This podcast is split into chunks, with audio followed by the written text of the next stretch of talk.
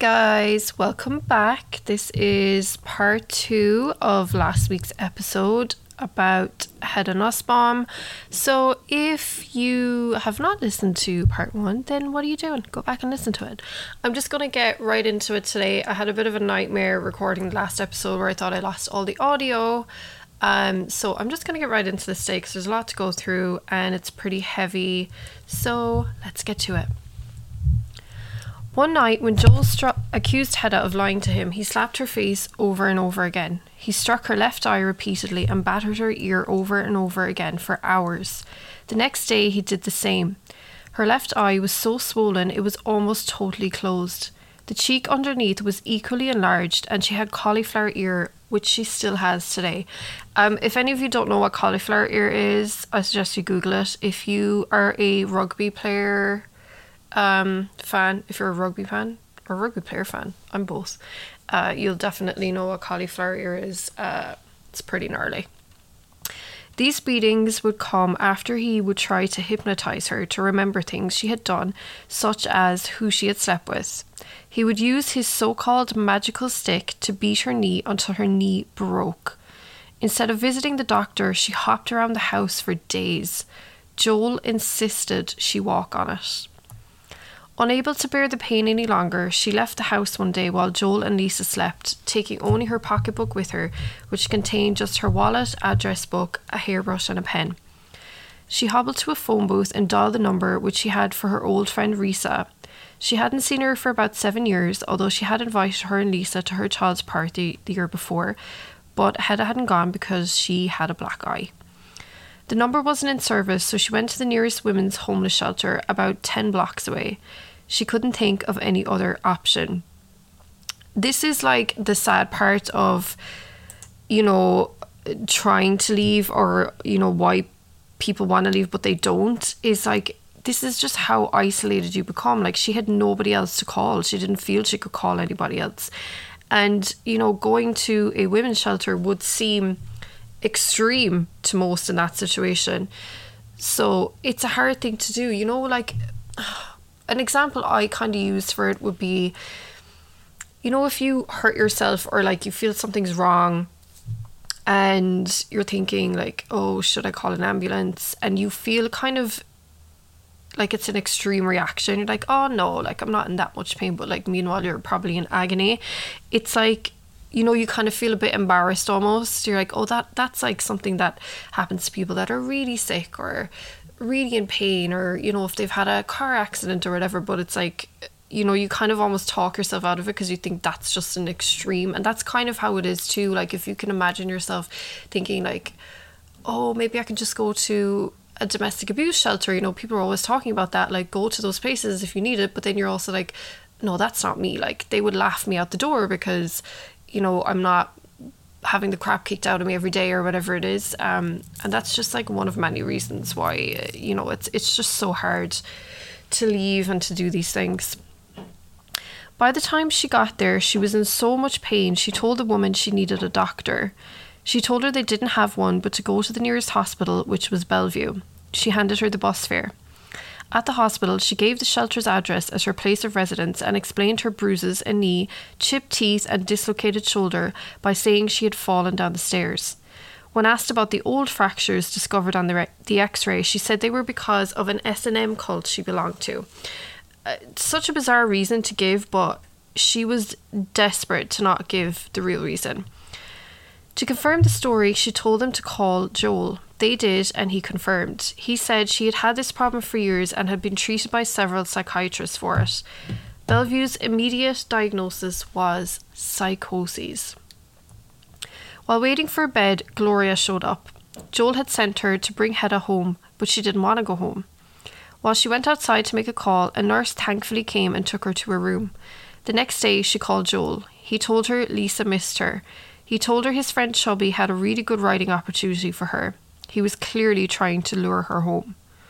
During that week, she continued to speak to him once a day. Her doctor told her her injuries were inconsistent with a fall down the stairs. She told him a different story. She said she'd been too embarrassed to tell them what really happened. She was living on the street and was beaten up by two men. He seemed to buy it. On her third day, she saw herself in a mirror and got a shock. Her nose looked different. It had a distorted bump and looked obviously broken. That same day, Joel came in and scooped her into his arms. He was extremely affectionate and sweet. Her roommate later remarked how lucky she was to have such a man. She suddenly felt really lucky too. So when Joel talked to the doctors about letting her home, she was happy to go. So two days later, despite doctors' advice, she left. She never did get her knee fixed. She was prohibited from going by Joel. It healed improperly and still remains swollen and enlarged. There came another five day honeymoon period after she got out. Joel denied having broken her knee, however, saying it was because she kept falling down. She still argued with him when he was wrong, but she was the one who always lost the argument. Because of the cult story she had told, the doctors had called child services. A few days before the visit, Joel gave her a black eye and he charmed his way into postponing the visit. The case was dismissed as before. One day, when her sister came round, Joel told her because of her problem with hypnosis, Judy wouldn't be able to look directly at Hedda. Instead, he had Judy sit and Hedda come up behind her to talk. Years later, Judy told her what an eerie experience it had been. She said the room was dimly lit, the blinds drawn. She felt that something was amiss, but she couldn't be sure what. She didn't see her face again for another three and a half years. Joel then began forbidding Hedda from speaking to her at all. He said it was because Hedda had taught Judy how to hypnotize, and she now knew the buzzwords which would set them off. Judy felt hurt that Hedda refused to speak to her, particularly as she was going through a divorce, and so she gave up on her. She received a letter from Judy saying she didn't want to have a relationship with her anymore. She felt relief as it was one less danger to anyone finding out. Joel wouldn't even show her the letter as he said it was full of buzzwords. Years later, Judy sent her another letter. Joel again wouldn't let her read it and wouldn't even say what it said. Years after that, she found out it had simply said that she loved and missed her.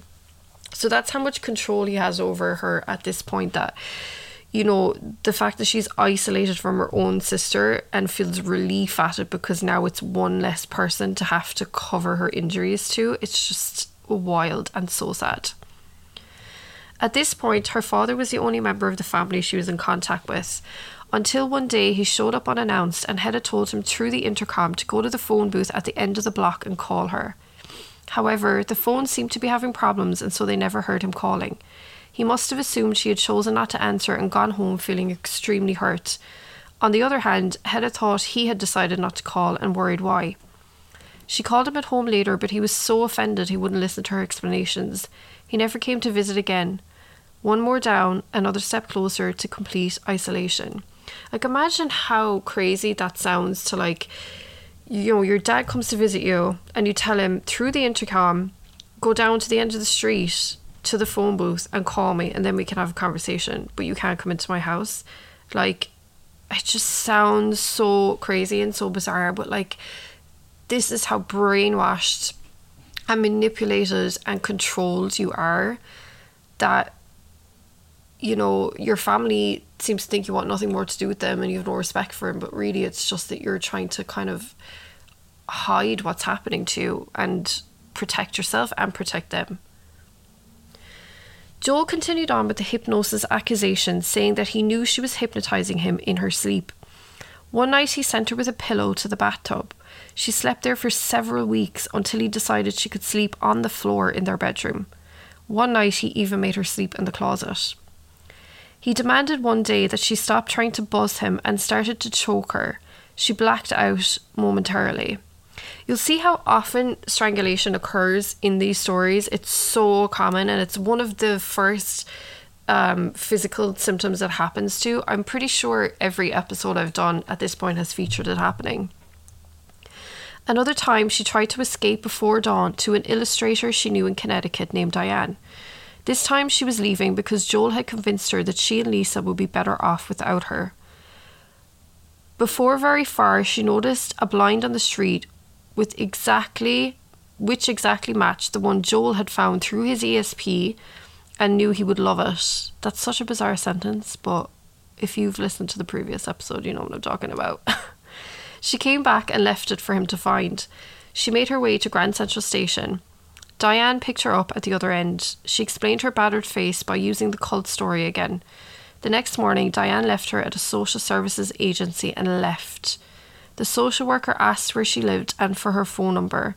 She ended up back home again, and with it came another honeymoon period. Like, to me, that's so bizarre to kind of like just you know, I know it's a crazy story. She's telling her, "Oh, I was part of like an S and M cult," um, but you know, to drop her off at a social services agency and just leave and then have nothing to do with her, like not even stay with her, like go to the cops, like whatever. It's just like very bizarre behavior. But again, this is like in the seventies, early eighties. People just kind of kept their business to themselves. Um, so it's not like, you know, nowadays where I can't imagine there would be many people that would do that. I hope not, anyways. When the physical abuse started again, he began giving her ice baths as a punishment to focus her mind. Hedda thought they were worse than his punches, which were one shock and over, but the baths were continuous torture. One day it was so bad she sneaked out barefoot in her bathrobe. It was autumn, drizzling and cold. She knew she had to get inside. She ended up a few doors down from her place and stood in the entrance hall. A man and woman passed and asked if she was okay. She said she was a nurse and offered to call an ambulance. Hedda agreed. The ambulance took her to the hospital. She told them her name was Heather, as this was the same place she had been three years earlier when her spleen had ruptured. She didn't want them to find out about Joel. She wouldn't give her address. The next day, two detectives came to see her. She told them she was followed and beaten in the street. They didn't even ask why she was wearing a robe. She ended up calling Joel and he encouraged her to give them her real name. He visited her the next day. The next day, she was home. One night in 1985, Joel ordered her to lie down and spread her legs. For no apparent reason, he began beating her with his magical stick again. This time, he pounded her genitals over and over until her vagina became swollen and engorged with blood. Her periods ended up stopping for almost a year after this. They came back after Joel gave her a healing kick into her vagina. Then she hemorrhaged into the bathtub for an hour.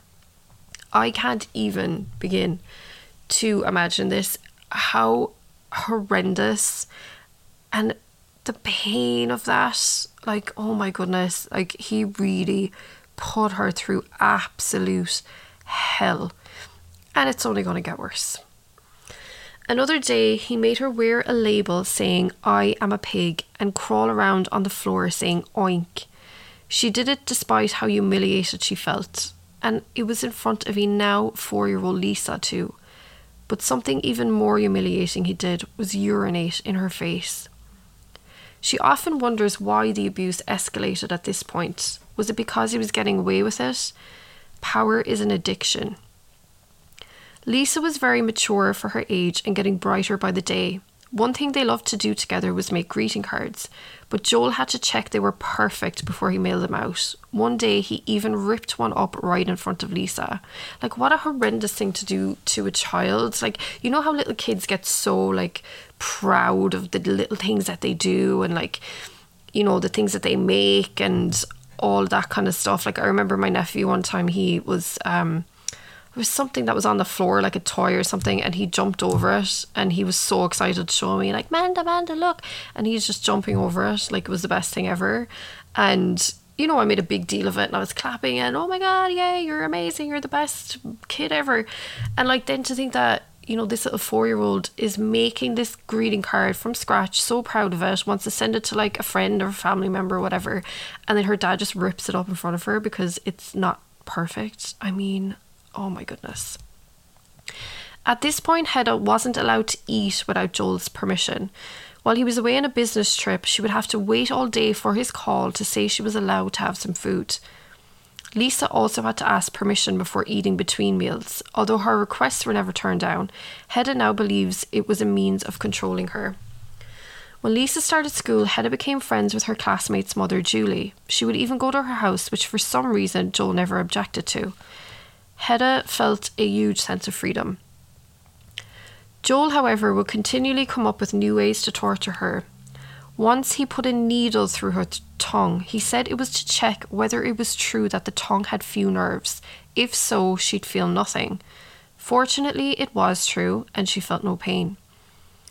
Because he said she didn't drink enough water, he sometimes forced her to drink a two litre bottle. He would keep count throughout the day of all of her offences, such as her not coming fast enough when he called her. Then at night, after Lisa was asleep, he would take the exercise bar he had in their room and smash her over the head with it for each transgression. He would then make her clean up her own blood. They both still wanted a baby. Joel's friend and Hedda's gynecologist Peter gave her medication to lengthen her cycle. She still couldn't get pregnant. She didn't even think about it being because of the beatings making her infertile. Lisa had a pet bunny and accidentally dropped it one day. She told her mother the bunny was having trouble walking. She knew she'd have to ask Joel's permission to take it to a vet, and so she waited until he was home from work. Joel refused. He said it would be a good lesson for Lisa to take better care of her pets. On June 21st, 1986, Joel got a call from Peter saying he had his son. There was another child whose mother wanted to be adopted. Hedda was shocked. She had had no idea about this arrangement, but she was thrilled. They named him Mitchell Barnett Steinberg. The abuse continued to escalate despite the new baby. It became common for Joel to call out no breakfast, no lunch, no dinner throughout the day if she did something he didn't like. She was often hungry. She began to steal food while he wasn't looking. The fear of punishment constantly hung over her head. He eventually added no blanket to his list of punishments. She would then have to sleep on the floor without a blanket. On cold nights, he would sometimes add no clothes, and she would have to lie there naked with no blanket, with the window open. When he was sound asleep, she would crawl into bed and warm herself up without waking him. Oddly enough, he would never reprimand her in the morning if she was still there. Hedda was now getting knocked around by Joel daily. He one day knocked her into the TV, and when it almost fell, he accused her of doing it deliberately and gave her another smack for that. Another day, she was holding the baby when he raised his arm to strike her. She yelled, Joel, the baby, but he struck her anyway and knocked her to the floor. She somehow managed to protect Mitchell from the impact. She went to the bathroom with Mitchell to cry and hide away for a while, as she often did. One day, however, she noticed that he seemed distressed and seemed to be picking up on her anguish, so she vowed to never weep around him again like this. She tried her best to be a good mother in spite of the conditions in their home. She had been abused for so long that she had now learned what to do in order to prevent her face from swelling and bruising so much. As soon as she dried her tears, she would run to the freezer for ice. She found putting it directly on her skin and moving it around would often prevent a black eye. Usually, by the time she got the ice, Joel would have changed back to being pleasant, and they would often sit and have a regular conversation as she rubbed her eye with ice as if nothing had happened. At age five, Lisa was to be in a school performance. However, Joel refused to let Hedda go as he said her head wasn't in the right space. He, of course, went and videotaped it so she could watch. She was devastated to miss it. He would also take Lisa for lunches and dinners, but not allow Hedda to go. Lisa would beg for her mommy to be able to come, and sometimes he let her. Joel had started to now include Lisa in his games. After sending Hedda for another ice bath, he would get Lisa to check on her instead of doing it himself. He would even ask Lisa if he should hit Mommy and to help her learn. Lisa's answer would always be, No, don't hit Mommy. One time, Hedda came out of the bathroom bruised and bleeding from Joel and complained bitterly to Lisa. But Daddy's helping you, she said. She realised her complaining to Lisa was totally inappropriate. She needed to be shielding her. As well as including Lisa in his abuse, Joel was now escalating the abuse in other ways. His assaults continued to be worse and more frequent. He would beat her head against the wall until it bled.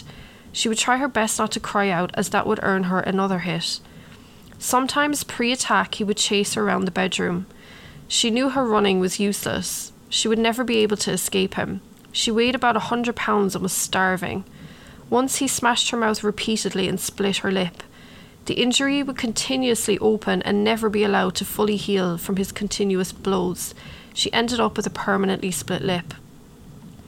She was also no longer able to stand fully straight. Joel would yell at her to straighten up, but she couldn't. He would repeatedly tell her she would never be able to survive on her own and that she needed him. Sometimes he would even hand her a few dollars and tell her to leave. The first few times she attempted to, but he would stand at the door to prevent her from leaving. This is something my ex used to do to me too.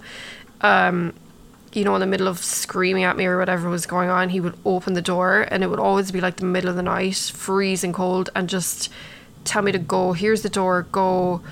But he knew I couldn't because I had no money, I had nowhere to go. I was in usually in my pajamas, no shoes, socks. Um, and you know, it was kind of his way of like taunting me further. Um, and you know, I've told the story before, but one night he locked me outside in the entranceway. Um, and again, I was like in my pajamas, it was freezing cold, and he was just laughing and taunting me behind the door. And then when he eventually unlocked the door and let me back in, he just sat there and acted like the door was open the whole time, totally gaslighting me. Like, oh my god, I can't believe I used to live like that. Sometimes when I tell these stories, I'm just like, was that actually my life? Like, did that actually happen? Like, it's so bizarre to think of that now. In the summer of 1987, Joel would take Lisa on sailing weekends with him and some friends. One weekend, a neighbour who Joel barely knew, called David, was his guest on the boat. When they got back, Lisa had a large chunk of her hair missing. When Hedda asked her about it, she said that David had cut it as she had gotten chewing gum stuck in it. She had no reason then to think that Lisa might be hiding the truth, but now she can imagine Joel getting into a rage after she got gum in her hair and furiously cutting it. On another weekend out, Hedda believes now that Lisa may have been physically harmed by Joel based on some pictures where she has bruises. Lisa's morning behaviour had also started to change. She loved kindergarten, but now she was dawdling while getting ready in the mornings. At the time, she was ne- she never put it together that she could be in distress because of what was happening at home. One day, a bruise appeared mysteriously on Lisa's face. She knew Joel must have caused it as she had overheard him coach Lisa to say her brother had hit her if anyone asked. Present day Hedda knows that she would instantly leave with her kids if she heard that now, but back then she was an abused and traumatized woman.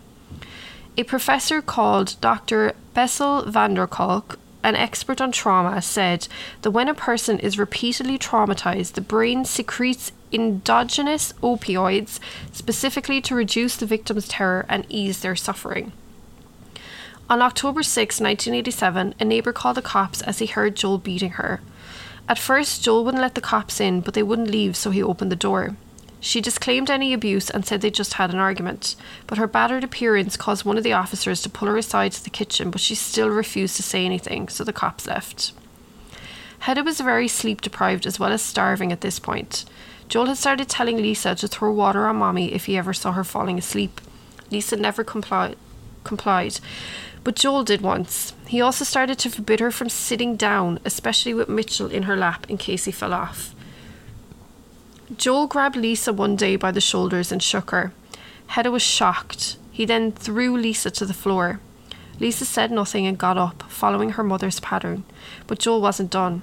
He began shaking and throwing her once again. Joel told Hedda to make sure Lisa wore long sleeves to school the next day to hide the bruises, but she somehow forgot and a student teacher reported it. Sadly, no one stepped in. Later that week, Hedda found Lisa in the bathtub pouring ice cold water on herself from the shower head, clearly Joel's instructions. They never spoke of the incident. Hedda didn't learn of the incident until a year later, but in the car on a business trip together, Joel slapped Lisa across the face as he said she was staring at him. She had been sleeping and was lying on his client's lap. Hedda remained at home unawares. Instead, she didn't realise that cellulitis was developing on her leg, which Joel had beaten a few weeks earlier. Her leg suddenly turned red and hurt a lot. It was extremely painful to walk on. She stayed in bed all day, only getting up to change Mitchell's diaper or get food. That evening, she received a frightening phone call from a police officer upstate. He said he had Lisa with him. Then he put Joel on the phone. Apparently, a number of children had been kidnapped in the area recently, and when a toll booth worker saw Lisa crying in the car, she called the cops to be safe. Joel insisted Lisa hadn't been crying. When Lisa got on the phone cheerily, she told her mother she hadn't been crying. She knew all too well how to cover for Joel also. They came home that night. Although Hedda's leg was in tremendous pain, she continued to hobble around the house serving Joel. The skin on her shin suddenly burst open, releasing thick yellow pus that kept flowing. And that evening, when Joel pushed her and she fell to the floor, a second spot near her knee opened and began to run. With the release of the pus, some pressure was released and she began to feel less pain. She convinced herself it was healing. She simply wrapped her leg in paper towels. She didn't know it then, but her tear ducts were also crushed from Joel jabbing his finger in her eye due to her staring at him. Lisa was also not sleeping at night. Looking back, she was probably terrified too after Joel had slapped her awake in the car that day. On Sunday, November 1st, during lunch, Joel asked Lisa and Hedda if they had had enough water that day. They both said no. He went to the fridge and got a hot red pepper out, cut it, and told them to eat it. Of course, that had the desired effect of making them thirsty. He instructed Lisa to keep drinking water or he wouldn't take her to a dinner he had planned that night. They both continued to drink water until Lisa said her stomach hurt. She was worried that her dad wouldn't take her to the dinner and asked her mother to ask him for her. Hedda encouraged her to ask him herself as she felt this was good practice as a child. Hedda had had no sense of impending danger. He'd been laughing all day and wasn't his usual menacing self, so she thought Lisa would be okay. She didn't know that he'd been abusing her for over a month and a half. Lisa put down her glass and went to ask her father. Hedda continued to drink until she had to go to the bathroom. So, just to be warned, this is where the uh, child abuse gets particularly horrendous. So, just be warned, it's about to get very dark. The phone rang. She heard Joel's voice and then Lisa's and then nothing.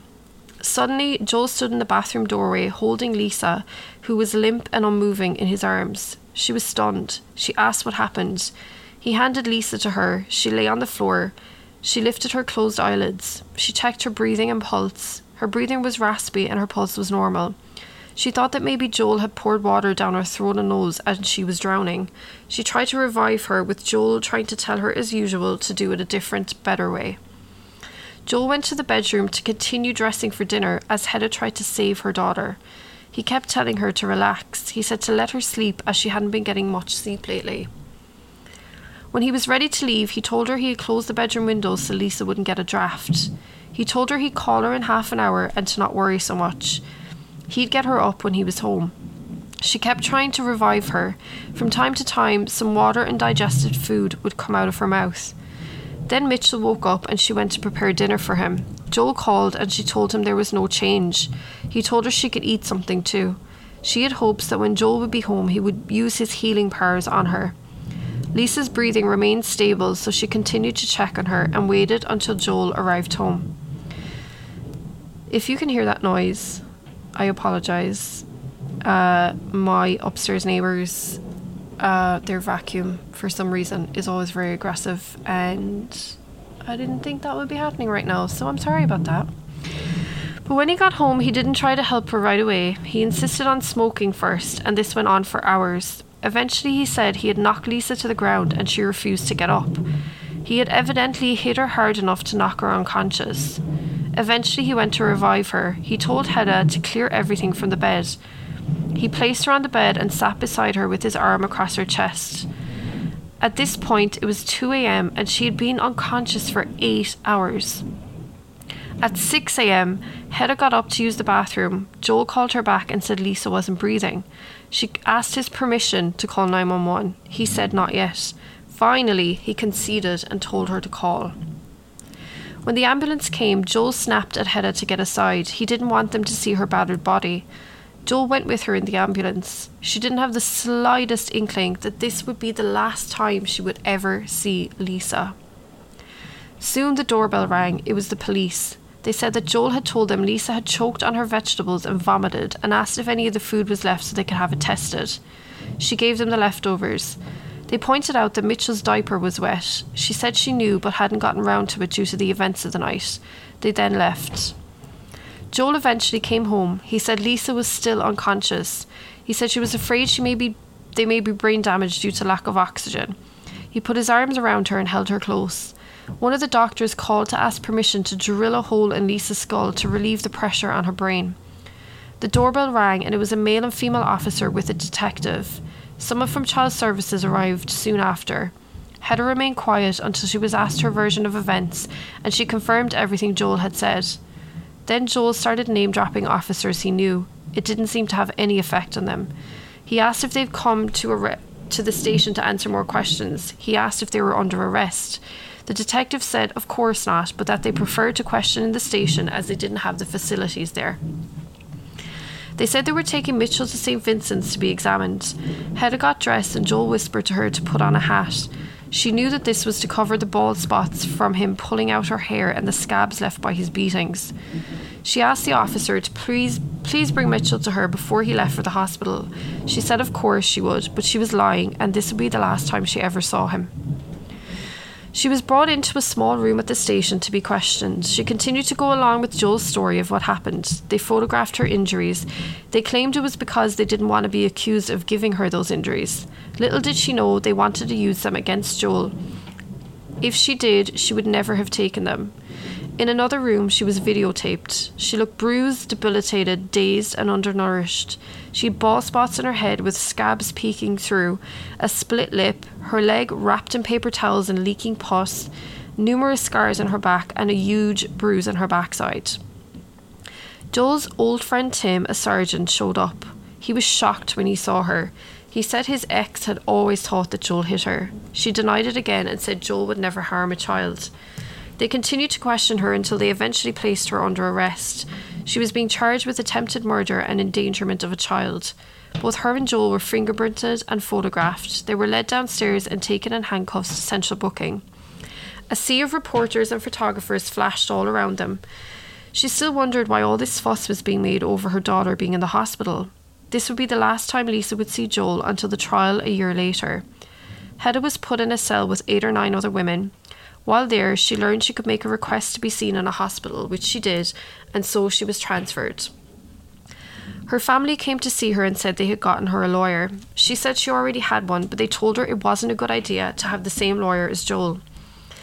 They had met a woman from Steps to End Family Violence who had recommended Michael Dowd, who had recently represented a woman who had killed her abusive husband and won. He was out of town, but his office then recommended Barry Scheck. Side note Barry Scheck, if you recognise that name, he was part of the so called Dream Team who represented OJ Simpson at the infamous case. At one point, her uncle came in alone and told her that Lisa had died. It didn't sink in right away, not even when she was arraigned for second degree murder. Hedda eventually gave the real story to her lawyer Barry after originally sticking with Joel's story. She felt she had to get it off her chest after what had happened to Lisa. She told him, I thought I'd never tell this to anyone. She had to speak to Joel on the phone to make funeral arrangements for Lisa. They spent time consoling each other, and Joel expressed his anger that they had turned off Lisa's life support without his permission. Once again, shifting the blame from himself. Hedda's parents had offered to put Lisa in their family plot, but Joel said that Lisa herself had said she wanted to be buried next to his own mother, who wasn't even dead yet, as if a six year old would know to even ask that. He was still trying to manipulate her. When Barry contacted Joel's mother, she said there was only room for her and Joel alone in the plot. Of course, they weren't even allowed to attend the funeral, and so Hedda watched clips of it from the hospital on the news. As she watched the little white coffin, she finally cried for the first time in the two weeks since it had happened. In the interim, Lisa's birth mother, Mother Michelle, had come forward and was given the right to bury her, so she had a Catholic burial as opposed to a Jewish one. She was shocked when her parents showed up at the hospital during the funeral. They told her they couldn't get a parking space, but the real reason had been that they were simply too scared to show up. Hedda worried about Mitchell being away from his family. She worried about Lisa's birth mother, mother feeling guilt at having abandoned her. She worried about Gary knowing he adored Lisa. She had faith that she would be found innocent. Both Barry and her appointed family court attorney, David Lansner, who would handle her fight for Mitchell, cautioned her to disassociate from Joel and to stop using the name Steinberg as her last name. However, Joel did call her and she answered despite their warnings. They asked each other if they were all right. Joel was in Rikers, he warned her to keep her eyes open at the hospital as it was full of hypnotising doctors. He said they had to work with and for each other to get Mitch back and to be together. He said he missed her and wanted to be with her. He told her Lisa's cause of death had been subdural, subdural hematoma, even though she had had no head injuries. She still didn't get that everything he said was to cover his ass and to influence her thinking. He tried to convince her that her lawyer Barry was worse than incompetent. He said she had to let him monitor everything Barry did and that he must talk to Hedda even if Barry insisted they didn't. But they never spoke again. So just the power of manipulation again he is trying to manipulate her from his prison cell miles away they just never stop Hedda was to be transferred to the psych hospital to be evaluated. She was put into a locked unit with 14 other patients. She couldn't go outside. All of her calls were monitored, her visitors restricted. Five days a week, she spoke with Louis Opler, her assigned psychiatrist. He was direct but gentle, and she had no problem open opening up to him. Little by little, she was beginning to realize that Joel had no magical healing powers. He had created that image of himself. She still very much loved him. The knowledge of how he had used and controlled her was still far beyond her understanding, nor was him being the reason she was hospitalized in a psych ward and a prisoner. She did begin to think he was a very sick man. Since then, Hedda had learned that abusers are neither sick nor insane. They make rational choices, which means they're quite sane. To choose to abuse their spouses and children but not their bosses or anyone else, this would result in too many consequences. He was a charmer in public and never hit her with other people around, an obvious sign of rationality. Shortly after this, Mitchell's mother Nicole came forward wanting him back. A judge awarded her temporary custody. She renamed him Travis Christian. Barry advised Hedda to give up Mitchell to Nicole. It was the most agonizing decision she had ever made, but she had to think of him first. She wrote a statement. I have just made the most difficult decision of my life, and that is to stop fighting for Mitchell and to give up all my rights to him. It was so difficult because I truly love Mitchell and have held him both in my arms for 16 months and in my heart for 17 now, and will continue to forever. Both he and Lisa will always be an important part of me, and I miss them both terribly. Because of my love for Mitchell, I want what is best for him. I fought to keep my rights to him because of my hope that one day I will be well enough to take care of him again. I knew nothing about Nicole Smigiel, but when I saw Mitchell on TV Thursday and Friday nights in Nicole's arms, from behind my tears I could see him smiling and her beaming with joy. And I was now glad he was no longer in foster care, but with his natural mother, who it seems will give him plenty of love. I believe that it will be a long time before I completely recover from both my physical ailments and the psychological suffering I've been going through. By the time I might be ready to care for him, he would have been in a Nicole's custody for many months and would have formed a strong love attachment to her. It would be very painful for him to be subjected to a custody battle or to be taken from her then. One painful separation is enough in a child's life. Also, as I said, I now think that Nicole will give Mitchell plenty of love, so, to spare Mitchell any more anguish or disruption, I have made this decision. I know the joy that Nicole has now and will have for years to come. I had that same joy for 16 months. I do not begrudge Nicole her newfound love, I do envy her, but I wish her the best for Mitchell or Travis. I can only hope that one day Nicole will allow me to see him again. Both of Hedda's children were gone forever. They continued to do tests on Hedda at the hospital, including three brain scans to see if she was brain damaged from her injuries. She had damaged the part of her brain which she needed for word memory. She would forget people's names, even those she had known for years. Eye tests revealed she needed surgery for her damaged tear ducts. Her hearing was also damaged. She had a 30% loss in her left ear. She had to fix her split lip and badly broken nose. She was given a drug to help her sleep and to clarify her thinking. She was operated on twice in three days. Hedda finally released her grief for Lisa after reading an article which ended with the sentence, Good night, Lisa, and she agreed to testify against Joel. She was moved to another hospital and was continually being evaluated. She slowly began to understand what had happened to her. She began to mourn her losses and stop loving Joel. She reconnected with her family and old friends who came back in contact to support her. Slowly, she started coming back to life.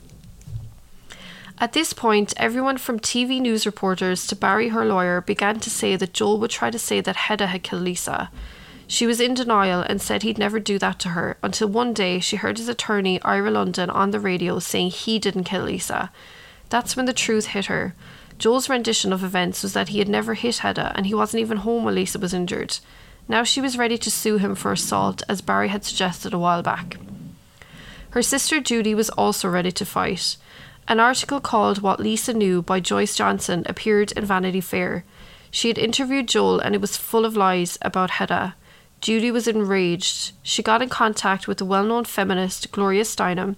She advised Judy to write a letter to Vanity Fair. It pointed out the distortions in the article and defended her sister. It was printed in the next issue.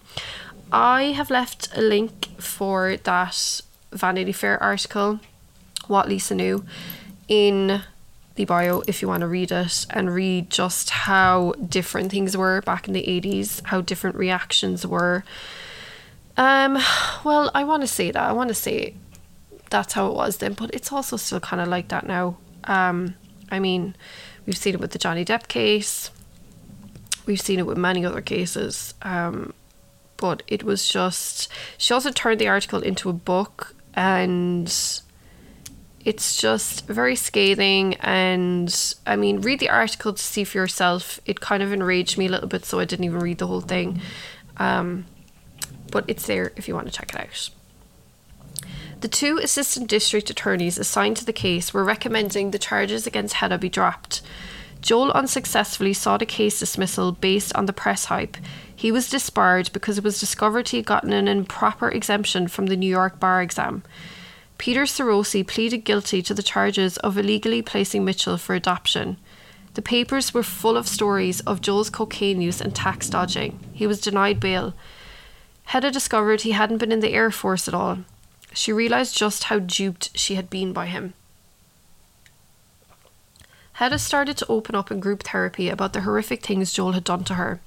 Eventually, she finally became angry at him. She also became suicidal and began to draw graphic images of her wrists being cut. What good was life without her kids, she thought. But somehow, drawing the images began to release her pain. It became a substitute for acting on the feelings. Visitors began to comment on how much better she was looking. She was beginning to walk taller and straighter. The DA's office dropped charges against her on the condition she would be truthful and no new evidence would come up against her. This came after a long series of meetings. She told them detailed stories of the abuse. She also discovered how much Joel had lied to her about everything, even about how his father had died. She wondered if he had ever told the truth about anything. One day she decided she was ready to see Lisa's grave and asked a rabbi she trusted to accompany her. She sang her a song. She still continues to visit her grave several times a year. When Joel's trial came around, it was the first time cameras were allowed in a New York courtroom. The New York Post wrote that Joel Steinberg was depicted yesterday as a domineering and brutal murderer by prosecutors who said he beat his illegally adopted daughter to death and so terrified his lover that she did nothing to save the child. But defense lawyers immediately counterattacked, accusing Steinberg's lover, Hedda Nussbaum, of being mentally ill and dabbling in Satanism, sadomasochism, and pornography. It was painful for her to read such lies about herself, so too were her family. They gave interviews to the press talking about the beautiful person they knew her to be and how they supported her totally. Early testimony indicated that Joel had been told at the hospital that Lisa might be brain dead. Hedda was horrified as she had never been told this. Lisa's student teacher spoke of finding bruises all over Lisa's leg, a bruise on her lower back, a black eye, and a bruised forehead. She said her clothes were dirty and her hair unkempt. She had a path, patch of missing hair. Hedda was shocked. Had she simply not seen these things at the time, or had she blocked them out? One dramatic piece of evidence was the videotape the police had taken of Hedda's injuries. The papers reported that members of the jury seemed shocked and disturbed by the images. Hedda was shocked at her own appearance too. She hadn't realised how bad she looked and how poorly she must have been functioning in that state. She was informed that the medical testimony had demolished each and every one of Joel's previous defences. A New York Times story showed a photo of a detective on the stand holding Joel's exercise bar that he'd used to beat Hedda. There was another picture of Lisa covered in bruises and with a head injury, another in her hospital bed with tubes everywhere. Another showed her little white coffin. Hedda became so distraught on seeing these that she was put on suicide watch. As the day approached for Hedda to testify, Joel made some last ditch attempts to influence her. The first was in a letter to a Newsday reporter. My feelings for Lisa are almost inexpressible. She was the world to me. Just once, look at her smile in one of those photographs, and you will understand my feelings. My sadness and sense of loss are more than I can bear at times. Regarding Hedda, I must tell you that I loved her very much. All that has occurred since has not changed the feelings I held for her. I can only hope that she is capable of the truth when relating the events of Lisa's life and the events of Lisa's last night with us. Given what I have read, I fear Hedda may no longer be the person I knew and loved. The message I would like to give Hedda is please speak the truth to my jury.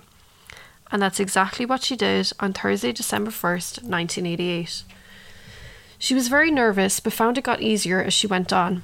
It helped not to look over at Joel. He went on for days, but she felt she was it went on for days, but she felt she was doing well. The one day she found really hard was when she had to testify about not doing anything while Lisa was unconscious. That's what people had the most difficulty understanding, and so did she herself. When she got back, there were a lot of letters of support and flowers from strangers.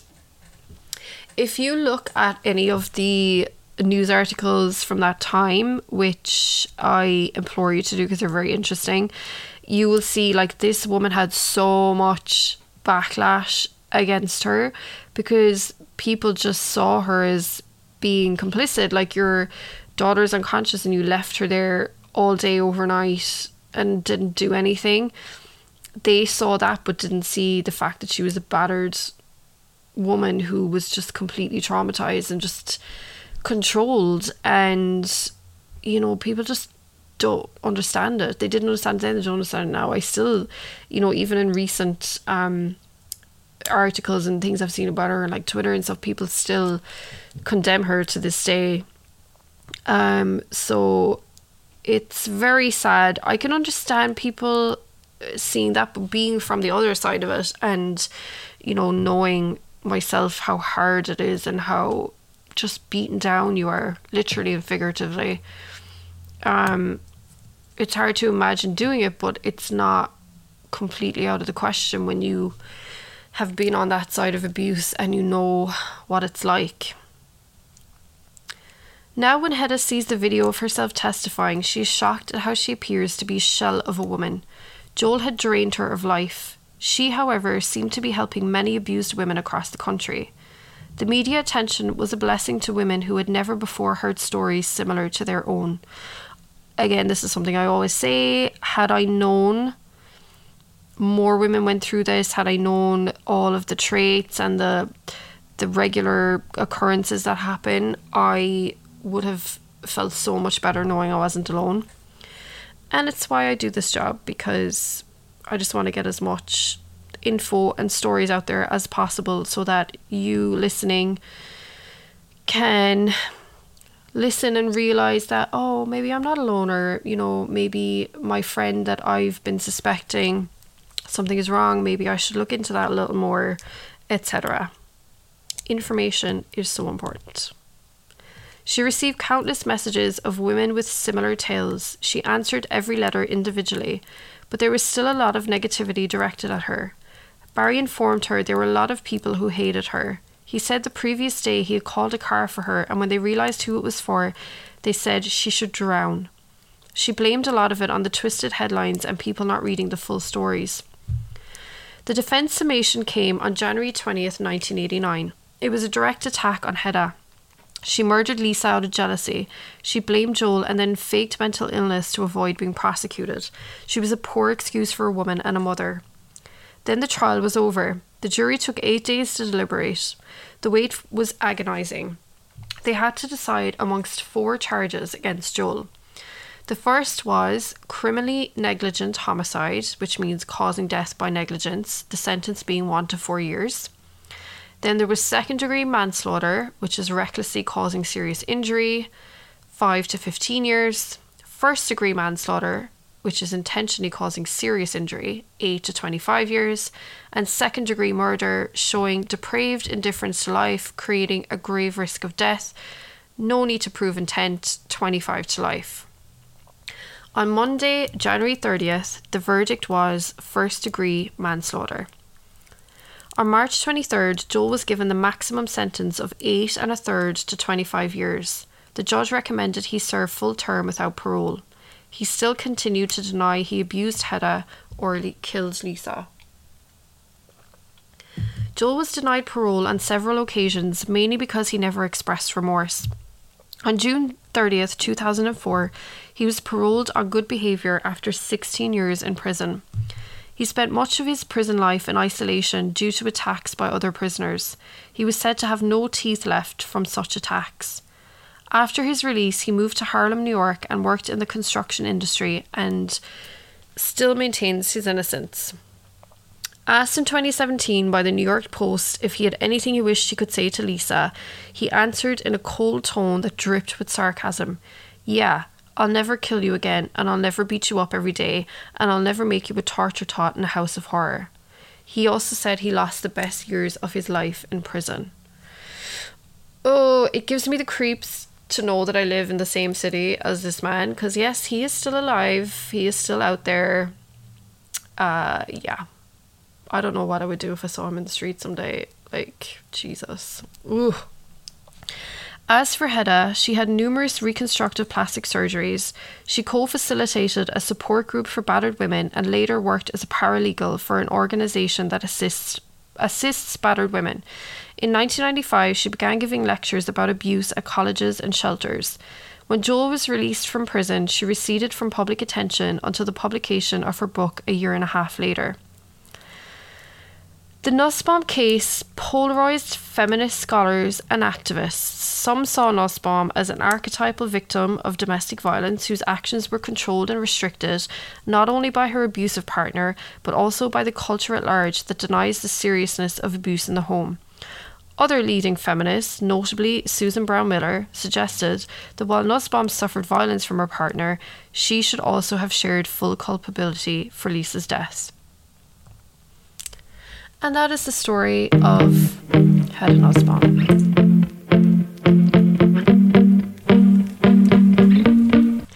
So, to end this episode, there is a poem that I came across recently that I wanted to read here.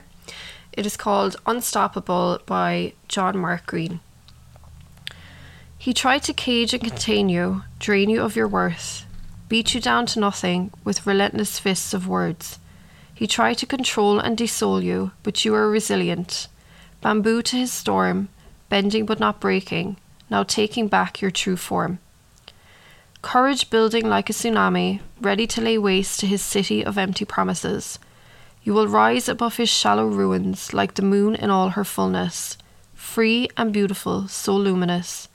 His hungry night tried to devour you, but you made your own light, which darkness could not swallow.